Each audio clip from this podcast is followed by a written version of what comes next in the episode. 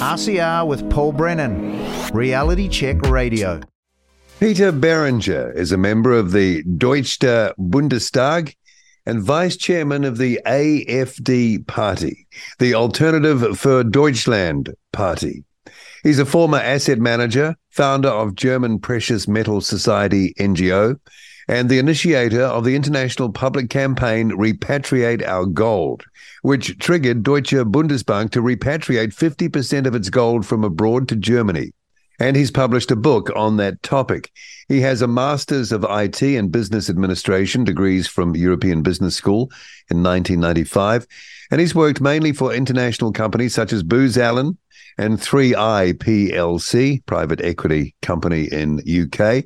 Since 2003, Boehringer has been a financial author and conference speaker with a critical focus on the euro, on the flawed worldwide monetary system, and on other major political developments detrimental to the economy.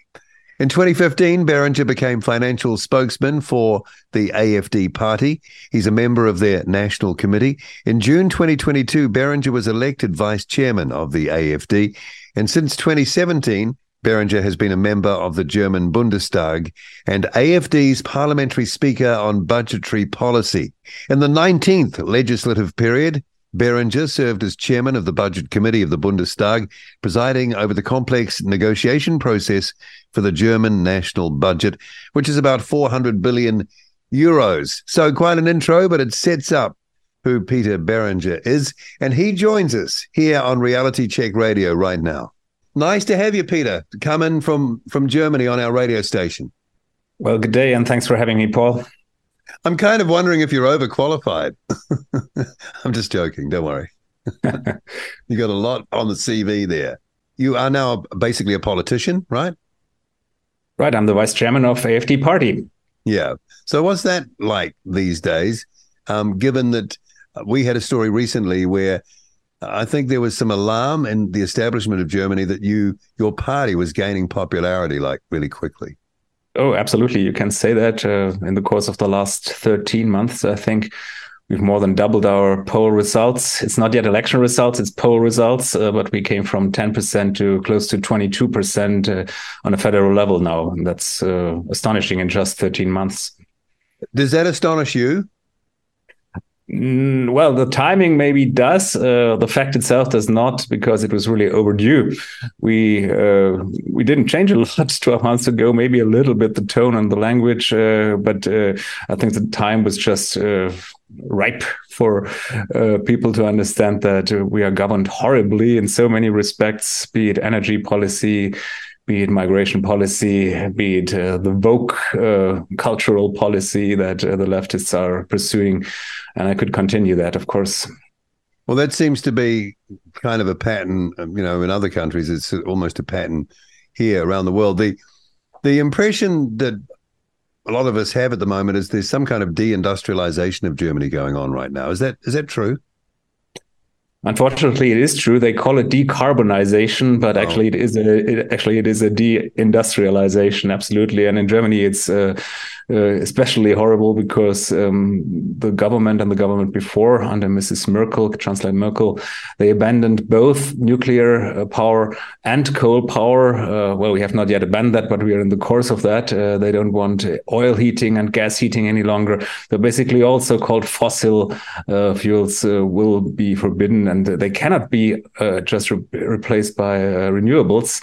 Uh, you probably know that this is not possible for uh, technological uh, and physical reasons. So, what's that done to the German economy? Well, we are just about to begin the, uh, that. Uh, I think the uh, automotive industry, which was very strong in Germany, has already left the country. Not really, but many have uh, really struggling, and uh, uh, we are really in worries for for these for this industry. The same for other energy-intensive industries. Um, those will be the first ones to suffer, and unfortunately, to leave if we cannot stop the insanity. The insanity, yeah, because your country has a proud history of of of industrialization, making incredible products, awesome technology, a real powerhouse. Yet it seems that the political class has been happy to let that ebb away. Uh, it kind of makes no sense from this side of the world that a country in such a strong position would let themselves deteriorate or or, or corrode in that way. Well, unless there is a hidden agenda here, um, which actually wants deindustrialization. And uh, when you hear some greenists, uh, you have the feeling that they actually want that and they welcome the deindustrialization, uh, not knowing what kind of consequences that will have. But if you leave that aside, yes, it's insanity. Um, and uh, Germany is a poor country when it comes to natural commodities. So we don't have a lot of those, uh, with the possible exception of coal. Um, and just to abandon all that, uh, not even importing coal and stuff like that, and uh, also abandon other important things in our uh, history which made us great. Mm. Uh, that's just a, a, mix which which is not very helpful, and which leads to disaster, in my opinion, in our opinion. So obviously, gaining popularity is uh, an obvious sign that you know, a proportion of the public, the voting public, the citizenry aren't on board with the way it's going. And that uh, growth that you talked about shows that. So what does the what is the average German thinking right now? What do they make of their country right now and how it's going? Unfortunately, we have a media that is not really saying things like, like I am now. Uh, they are depicting a picture completely different to the one I do. They're all leftists, all of them unanimously, uh, almost no exception. So if you want to have a fair picture of Germany and especially of AFD, you need to hear alternative German media, which obviously hardly anybody does abroad. Uh, yeah. I've had a BBC interview the other day, and they too only had the German mainstream view because uh, either they have the same view and or they they uh, get no other message from the German mainstream media. So uh, this is uh, the, the, the, the wall we have to climb up against the, the German mainstream media. But still, and nevertheless, the German populace is beginning to understand that all these uh, all uh, this kind of government cannot be good for them, and especially the energy question is uh, really something which strikes people because it makes life very expensive quickly. Um, and yeah. Well, I, I, believe we will be experiencing brownouts uh, in uh, in the, in winter. brownouts means that some industries will, uh, for, by law, have to go offline off the grid uh, for a few hours, uh, which is not a catastrophic scenario, but it is horrible for those um, industries. And this was unheard of, unthinkable of, unthinkable in Germany up until two years ago. It's it's just crazy how because that is that the went. benchmark of a first world nation, isn't it? Keeping the power on. Yes. Yeah. What about um, that Nord Stream? Um, uh, what do you call it? Explosion, destruction. Um, that's compromised energy, as I understand it. Correct me if I'm wrong, but it seems like your ally did it. Right. Uh, initially, you were cautious and said it's, it's an explosion. It was more than ex- an explosion. It's absolutely clear that this was a sabotage and sabotage, uh, an, act of, yep. an, an, act of war, actually, against Germany. But, but uh, from your ally, from an ally, it seems. Wait, wait a second. The government, uh, our government, wouldn't call it uh, that way. They, they haven't put a lot of energy um, well, examining the thing, despite the huge damage this is doing to the German economy, I've calculated personally a number of more than 100 billion euros in energy costs added just uh, because we no longer have that cheap gas uh, from a pipeline, uh, which worked um, pipeline gas from the former USSR has been um, received by Germany since the early 1970s. So even in the coldest of Cold War times, nobody bothered that we receive uh, that gas. And now uh, there was an explosion. And yes, there is, uh, well, I cannot say for sure whether it was an ally of ours uh, officially. The official version, after three or four official versions we've heard before, uh, now is that it's uh, been a Ukrainian SWAT team, whatever. Yeah, but you guys are supporting, well, not you personally, but your government supports Ukraine. Yes, uh, indirectly or in the meantime directly. Well, directly with weaponry, right? Tanks. And... Yes, I'm. I'm not. Contra- yes, you're right. it's it's the way it is. Uh, what a crazy situation. Delivering weapons there. Um, personally, AFD um, and and my party would like to see uh, peace negotiations, and I think already in mid 2022 uh, there were there was a peace treaty on the table, but yeah, um, there, was. there, was. pressure from the there was pressure from the West, um, and actually there was a guy called called Boris Johnson from the UK flying into um, Ukraine and Kiev, uh, not allowing them to sign that peace treaty. Uh, it could would have saved uh, hundreds of uh, 500,000 lives and counting, unfortunately. So this is all horrific. By the way, this part uh, of the interview was cut out of B by BBC the other day. it was the oh, only really? Was, okay. It was the only part that it was the only part I that was cut out. Even though, to my knowledge, this um, trip from Boris Johnson in I think May or June 2022 uh, happened, and it's pretty obvious. And uh, we know what he told Mr. Zelensky at the time. um, still, uh, this is uh, something uh, which must not be broadcast, obviously. Well, you know, let's say half a million deaths as a result of that.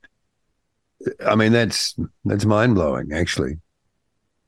Oh, absolutely. Yes, I, I don't know. Like a war. You can have, you, you can have different uh, opinions regarding that war, um, but it is to me it is clear that it did not start February 2022. Uh, it has been started a lo- uh, many years earlier, and there were breaks of uh, contracts uh, from the Kiev side. The Minsk contract was broken.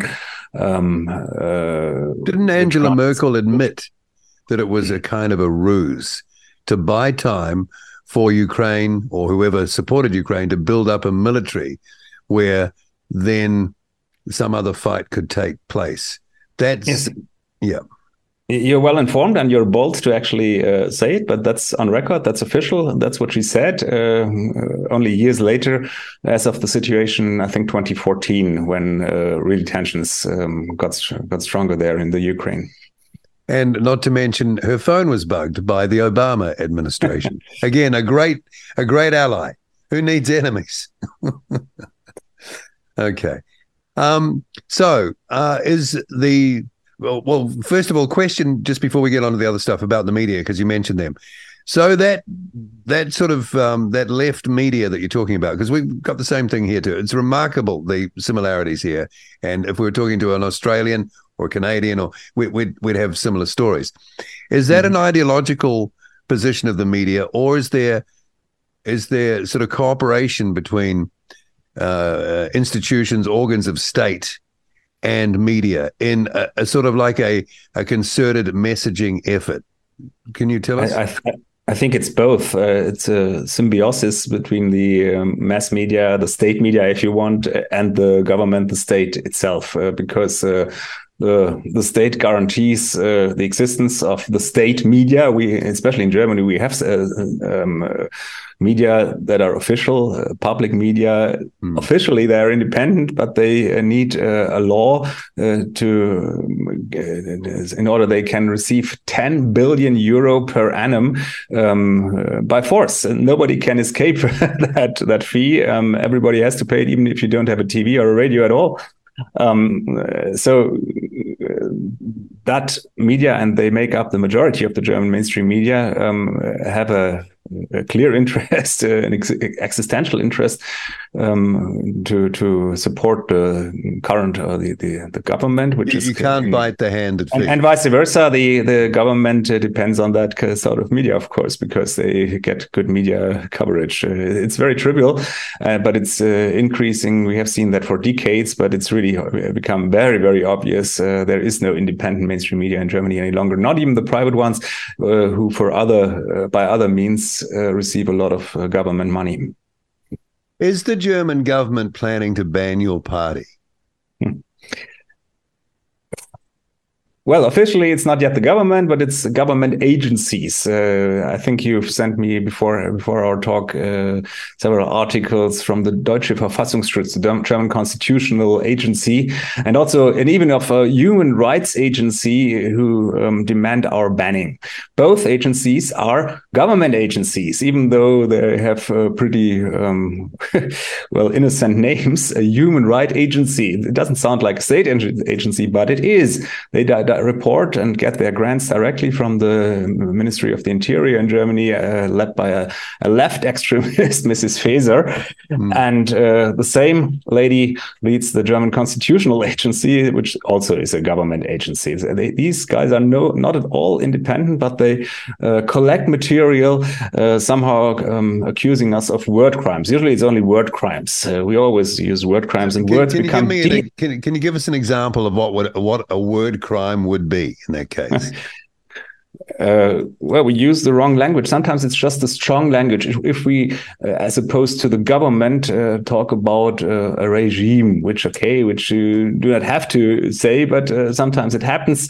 Uh, other um, parties have have been doing that as well with other governments. so it's not a nice word, but it's a, legal critique. and even the, the, the constitutional agency makes of that okay. They talk about a regime, so they imply it's not an, a democratically elected government government. Right. So they imply to topple the government. That's the kind of thinking they uh, they follow.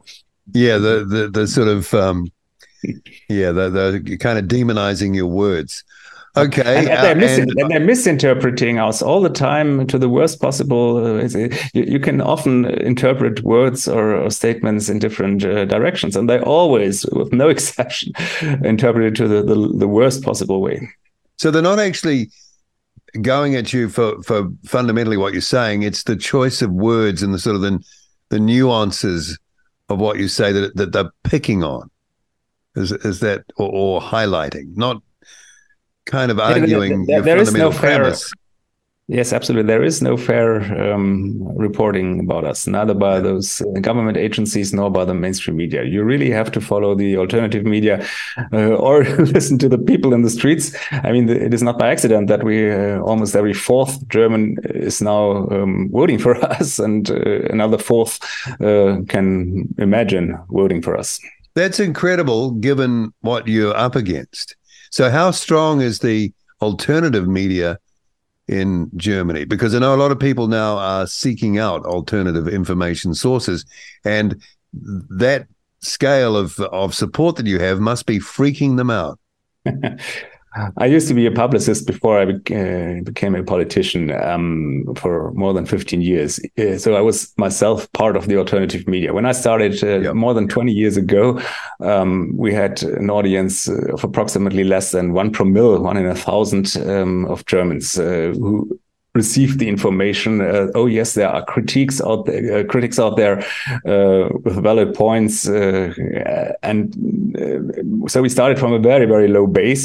Now we have arrived, I think, at 10 to 20, maybe 25% um, uh, listeners of alternative media, which is not so bad. And then, uh, and, and maybe 20% are already voting for us. So it's, it's really directly correlated, uh, but it's only 25%, uh, but that's uh, uh, more than 100 times more than when I started 20 years ago. So we are yeah. gaining ground and we're close. We're, I think we're close to gaining um, the, well, the, the of, of, of, you know what I mean. Uh, yeah, of, yeah. So it's it's it's really dynamic at the moment, right? It's, there's yeah. like a flip going over, uh, going at the moment. There's a you're perceiving a loss of trust and confidence now amongst everyday people in mainstream media. Are you seeing that? Do you think? Yeah, we, we are seeing that absolutely. When, yeah. we, when it comes to our rallies, uh, people are no longer uh, so afraid, uh, despite the Antifa um, resistance all over the place. Uh, people yeah. come to, our, to us, and uh, Antifa is a very, uh, they're not very bold. as soon as they are no longer in a huge majority, they don't come anymore. So they run away. Yeah, absolutely. They're not bold at all. they can only win in uh, with a huge majority on their side, which they had for 10 years now. But the, these things too are changing. And in Eastern Germany, it's already gone. Uh, you don't see them any longer in the streets because uh, they would be shouted out of the streets. Um, in the West, it's a little bit different. Um, so that's the good news. On the other hand, we have that uh, mainstream media with their billions in the in the back, and they, they are not giving in so far.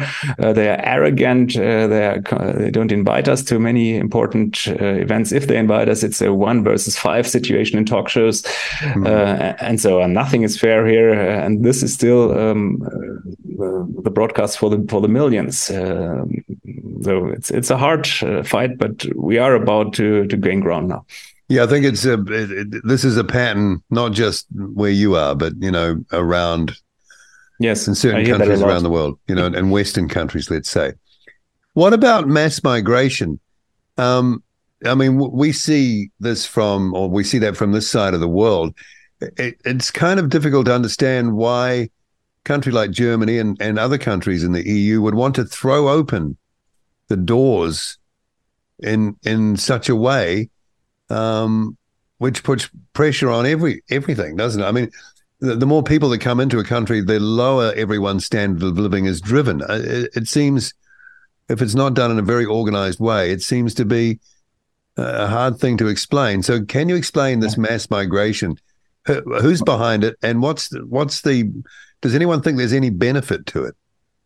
what you just said is common sense. That's what most people think. If we had direct democracy, democracy, uh, the mass migration from special countries from many countries and uh, at that speed which we've seen especially in the last eight years but actually 30 years um, back um, wouldn't have happened. Uh, the populace would never have allowed that so there were there were obviously forces uh, the mainstream media again and then uh, governments behind them and sometimes maybe international forces behind that um, uh, promoting um, uh, mass migration that's my personal opinion it's hard to prove all, that but after following it for 20 or actually 30 years now.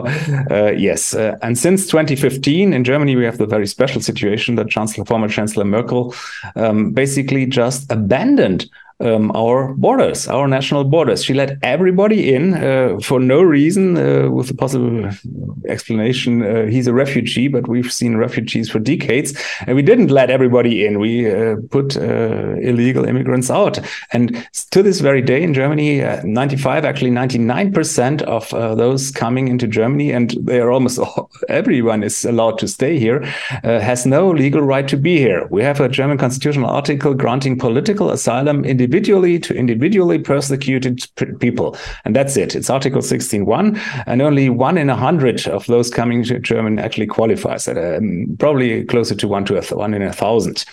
And uh, then there's a second rule: uh, if you, uh, on your journey from the country where you allegedly persecuted into central Central Europe, if you pass a country where you're not persecuted, you must not go on. You must uh, ask for political asylum there.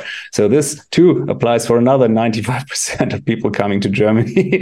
Uh, but they too, uh, because the other countries around us know that Germany will let everybody in, they just let them transit and pass through their countries into Germany. Germany and everybody's more or less happy because they all end up where they wanted to be in the first place, which is Austria, maybe a few Scandinavian countries, Germany, and a few of them uh, to France and to the UK. But the UK has become pretty restrictive these days too.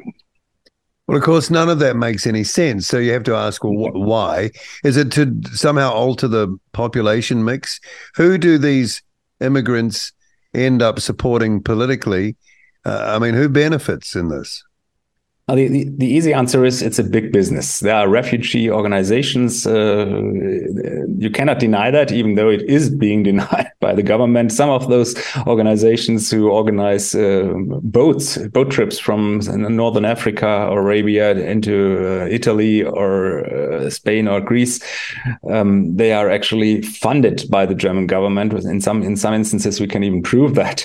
Um, so this is incredible.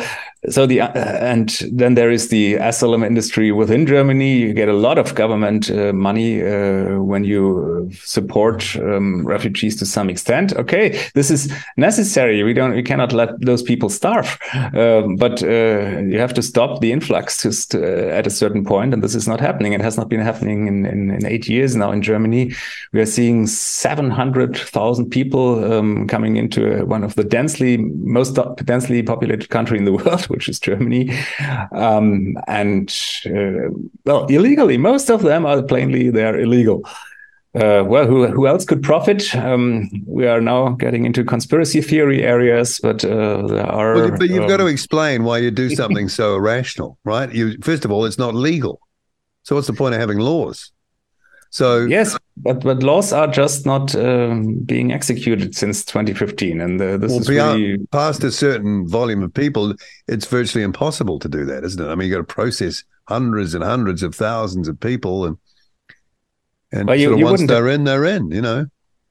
it's correct for those who are in. For those, it's difficult. But as soon as you start um, pushing uh, or, or sending people back, um, just uh, say 1,000, not more. It's not more. The word will spread all over the world immediately. Okay, uh, Germany is not not not, low, not so easy a target any longer. Australia has made the same. They just um, put out the slogan a few years ago: "You will never make Australia home, your home," um, and that was enough. Yeah, they Uh, stopped. The boat it stopped. stopped almost immediately. I don't know about New Zealand. That's what Australia did. Well, uh, Australia used to be the the choice for most, and uh, it was a bit further to go to New Zealand, but we, we don't seem to get any of that. It's a it's a long way to come here. Yes. Um, okay, so uh, the the average Maybe German. if you, if you allow me one remark here at Sure. this point, uh, New Zealand has a different different history, of course. Uh, well, there were natives there, and uh, uh, Europeans came in there. It was more or less vice versa, but that's uh, 200 or 500 years ago. yeah, yeah. Um, so I think you, you you get along together pretty well in, in New Zealand, which is fine. But you don't see that speed and that um, type of immigrants which we are seeing. I cannot go into that uh, in detail for legal reasons because if I elaborated on that, uh, the German Constitutional Court would probably fall over me. Oh, so you can't say who who these people are or where they're from. is, is that what you're Uh, All I can say is they are here illegally. But Yeah. yes, uh, of course, you have to have a certain homogeneity in a, within a country. Uh, Germany has always been, since Roman times, 2,000 years ago, a, country for immigrants. But they came at a very low speed. Most of them had a similar culture. Most, uh, some of them even have had better cultures than the Germanic barbarians some 1,000 years ago. The Romans brought culture into, um, oh, that was 2,000 years ago. So uh, immigration is not always bad, but it has to happen very slowly, and you have to have some cultural similarity and homogeneity um, between those, who, well, the, um, Well, that's people in the just country that's, that's coming in. just and that is that is completely uh, not the case in, in Germany for, for 10 years now. What is the um the attitude of of your party and uh, you know um, again your average German to the EU now? Um, well, for some years after our foundation in 2013, we've been saying uh, EU has to reform uh, completely. They must no longer uh, try to become a state in their own right, which they must never be according to the foundation contracts. Um, so we give you a few more years uh, to to to get reforms underway. But everything, really everything since then has become worse. Uh, the the euro is being rescued every day by hundreds of billions of euros. Uh, it is uh, it is not a, um, a currency which is viable these days, uh, even though it is never admitted. Um, we are, we have uh, immigration problems uh, caused by the EU from Brussels. This too is not um, being healed in any way. Brussels itself acts like a state. The European Commission uh, acts like a supranational um, government, which it must not be in our view. So we have lost patience with the EU, and since 2021, we have a, a so-called Dexit policy for for um, AFD. We want to leave the European Union, knowing Wow. that it's not so easy. We would, of course, uh, we we are proposing a, uh, replacement entity uh, which at least upholds uh, free trade, which is important and which we had up until 1990 only. That was the only reason for the former European Economic uh, Community, uh, which ended in 1990. Uh, we want to go back to some sort of um, that kind of union again. So basically, EU in its current form post 1990, like you're saying there, is a kind of fail. It's a fail, is it?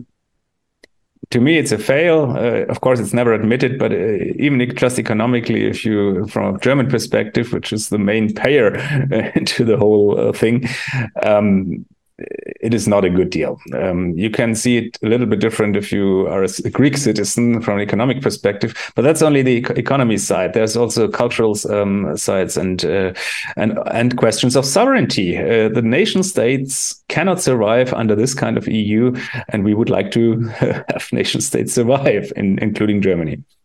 If you were at the levers of power and you could make this happen, how long how long a process would you be happy with to leave? How long would it take to unbundle and get out? I think the very moment we just threatened, if we were in power, uh, to pay a little less and less transfer money uh, into Europe, uh, there would be a lot of willingness to negotiate with, okay. with, yeah. with Germany. This was not the case, and interestingly, when when Britain left, Nigel Farage uh, did a great job uh, bringing um, Britain out of the UK, uh, of the European Union, but Britain, especially after Farage, was not strong enough to negotiate a fair deal. So that's one of the reasons why um, the UK have so many problems problems now. Uh, that is not due to their leaving the EU, but uh, because there is no no uh, they couldn't negotiate a good um, concessive deal. or is that because they were just not good at negotiating, or the EU had something over them, or because no, the EU, the EU could survive without the UK. It was not so easy because they too were a paying state, an important state, but they, it could go on. And the French were not so unfortunate, uh, unhappy with uh, UK leaving anyway, because yeah. uh, now French is the dominating language um, besides English. But uh, the French uh, indirectly have become more important now. Um, so uh, the, the EU could survive without the UK, and it is just unthinkable that the EU, the remaining EU, can survive without Germany. So we would be in a better uh, negotiation position, I think. We would not, uh, as AFD, uh, personally, I would, of course, not leave the EU unprepared. We would have to negotiate. Yeah, yeah. You couldn't just like walk away, right? And they woke up one morning and you'd gone, kind of thing. Yeah, you, there are contracts in place. We don't want to prompt yeah. chaos, of course. No. What about NATO? NATO is a more difficult thing because there is no clear replacement. Uh, after EU, we have. But an, do you need uh, it? We have strong nation states, uh, which we had up until 1990. Uh, so the world can go on without the EU. When it comes to NATO, uh, even our party members are split a little bit uh, because some fear that there is no real replacement. And you have posed the right question: Do you need it? That is really the ultimate question. because Russia is a Christian country; it's not a communist country anymore and it hasn't been for a long time. Okay, it might be authoritarian. It's it's a culture that has a history and it's big and it's unwieldy, but fundamentally, th- there's more in common than not. You would have thought between a country like Germany and Russia. Yes, I agree there, but propaganda has worked to some extent, and even in Germany, we a few, a few, quite a few people still remember the World War II situation when Russia or the USSR obviously was the enemy, and uh, the Cold War up until 1991 when uh, Russia also still was the enemy. This is to some extent rooted in many people's heads. Personally, I I'm completely of your opinion, which you just described. Uh, we should leave the thinking of the Cold War. Uh, today's Russia is no longer the former USSR. But there are many people, even within my own party, who think otherwise. And even if you leave Russia, the Russia question aside, some say, okay, you have to have a, a strong army. Uh, we don't have that. The Deutsche Bundeswehr is, is not strong at, at all. Um, so um, we have to have some sort of uh, well defense um, organization, and all we have is NATO. Uh, so we're not yet at that point uh, that we have decided to leave NATO, but uh, the Americans are not making it easy for us to to to keep following these days. And not easy to rebuild the military with brownouts, right? I mean, you'd, you'd have to pick your time on on when yes, you build yes, build stuff.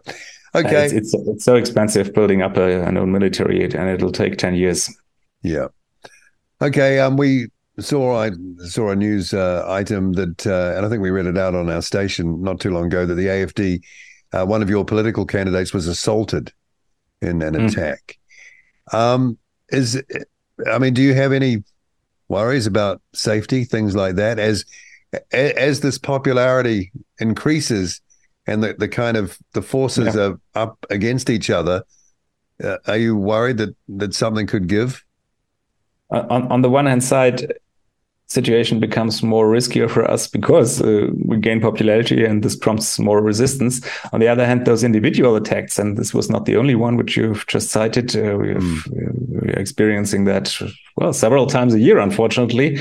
Um, uh, that kind of situation will probably go uh, we will not see so more in the future so much in the future because of what i already said. Uh, the antifa is not bold right it's uh, those people. minority. So uh, strength actually um, uh, protects us here when it comes to individual attacks but the general attacks the organized attacks from the state from from the government from their agencies from their informal so ground troops called antifa um, they will probably still increase to for, for a few, little time to come. Yeah, so we, we have to live with the risk. Um, well, everybody uh, working in a in a leading position for AFD has to live with that risk. Okay, and at the local sort of government level, are you? What are you doing there? I guess local council level, uh, city level. Uh, uh, what, what's your presence in that? Well, it's, it's, it's, starting now, uh, which is sensational, actually. Um, looking at where we're coming from, that we gain local elections. Uh, we have mayors now, uh, we have regional directors, uh, which are government positions, local government positions, uh, which is new for us. We are not really prepared for that, but uh, in, in, in, the local areas, it's fine. I think the few people who, are, who got actually elected from AFD are doing a good job, but this is really new. So. Um, our topics, the topics which uh, we are we have to enforce: immigration, uh, the CO two religion, uh, energy policy. Did you say cultural, religion? Cultural, they're all uh, federal um, topics. So uh, those people on the ground have different issues to face because they have to govern a local uh, municipality, which is different. So we are still young in that respect. Did you say I, I might have misheard you? Did you say CO two religion? I said CO2 religion. Yes. Uh, yeah. You can, well, if we have two minutes, I can uh, explain. Yeah, we do. Uh, um, well, the IPCC claim, uh, the Climate Commission, uh, International Climate Commission, uh, who established the CO2 these hypotheses um, since the 1990s, actually, um, they claim and have been claiming since then that uh, it is CO2 and CO2 only, that mono uh, as the only cause um, will kill the world because it will become warmer more than 1.5 degrees 80 years from now. That's their modeling, according to our models. And uh, being an IT person myself, I know that uh, with complex models, and it's an extremely complex modeling they're doing there, uh, it is all about garbage in, garbage out. If you put the wrong input numbers, and uh, there are so many um, steps on the way along those algorithms that you can come end up with every um, result you desire and they did. There is a lot of rec- uh, there are records uh, going back to 29 um, that uh, uh, so-called hockey stick graph was established by the IPCC, which was a plain lie, uh, claiming that uh, from now on, due to CO2 and CO2 only, the world will overheat and it is unstoppable unless we de-industrialize 100% or at least 80%. all ridiculous, all unproven. So it's just not proven. The model, the, the science is not settled at this point, even though everybody says. But even if you left that aside, even if you uh, believed all those models of IPCC, um, the amount of CO2 that Germany uh, could save would not make any difference, even according to IPCC's own algorithms, uh, uh, to to make any difference in the world. The other the other way, I have have calculated that the new heating um, law in Germany uh, which co will cost us close to 1 trillion euros. Trillion. Trillion. Whoa. One tr- 1,000 billion, uh, close to 1 trillion uh, euros uh, will, if everything works right, if it works and it, uh, and our CO2 emissions go down a little bit, will save the world from 0.0 0015 degrees centigrade 80 years from now, which is just mm. ridiculous. It yeah, is unmeasurable. So even if you accept the crap and it's a religion uh, from from IPCC, um, even if you accepted it, it is completely useless. The um, what what we're doing to just serve the CO2 religion. Yeah, well, uh, different scale, but same kind of thing here too. So let's say AFD um, becomes government, let's say. Okay. Um, what would your program be to kind of right the ship? And how long do you think it would would take? You're the finance spokesperson, so you must have run some numbers. You must have some ideas, uh, and you'd have to have a plan to get working pretty quickly on that because there'd be a huge expectation upon you. So, what would that plan be? Yes. The bad news is that a few things have been destroyed uh, for good. It's hard to change it, uh, but uh, obviously we would stop the uh, illegal influx into Germany. We would only grant asylum to that less than 1% of people coming that are actually individually politically persecuted. Um, that's certainly our first um, uh, step. We would not have to change a single law. It's all about execution of uh, existing laws. To some extent, we would probably have to uh, ignore European laws, but other uh, countries are doing that too. Uh, we would have to interpret the so-called uh, Refugee Convention of Geneva um, as it was interpreted up until a few years ago. So here too, we wouldn't have to change anything. We wouldn't have to leave that convention. we wouldn't have to do that any, a lot. It is all about execution, and that's why it's so important to to get the government position. It's an executive position. And uh, today, as in a position, we are only in a legislative uh, situation and uh, even in a minority. Secondly, um, yeah, we would um, give up the CO2 religion. We would uh, we would uh, bring back and abolish all laws that were brought into the Deutsche Bundestag, and there, there were many of them that have anything to do with the CO2 religion, with the climate um, thing. It is just that it, they don't don't make sense quantitatively and personally i think not even qualitatively. There is no reason for those laws. That too would uh, free up a lot of funds. Then we would as i already uh, ex explained uh, start negotiating with the european union. Um, okay it can't go on like that. We have to find a different um, solution here uh, well, culturally, we would probably also change quite something uh, because there are hundreds of thousands of um, positions, uh, cultural Marxist positions in the German budget uh, that would uh, that one could just uh, eliminate for wow. doing no harm. Doing no harm. Actually, you wouldn't notice would, it, right? You wouldn't notice they're gone.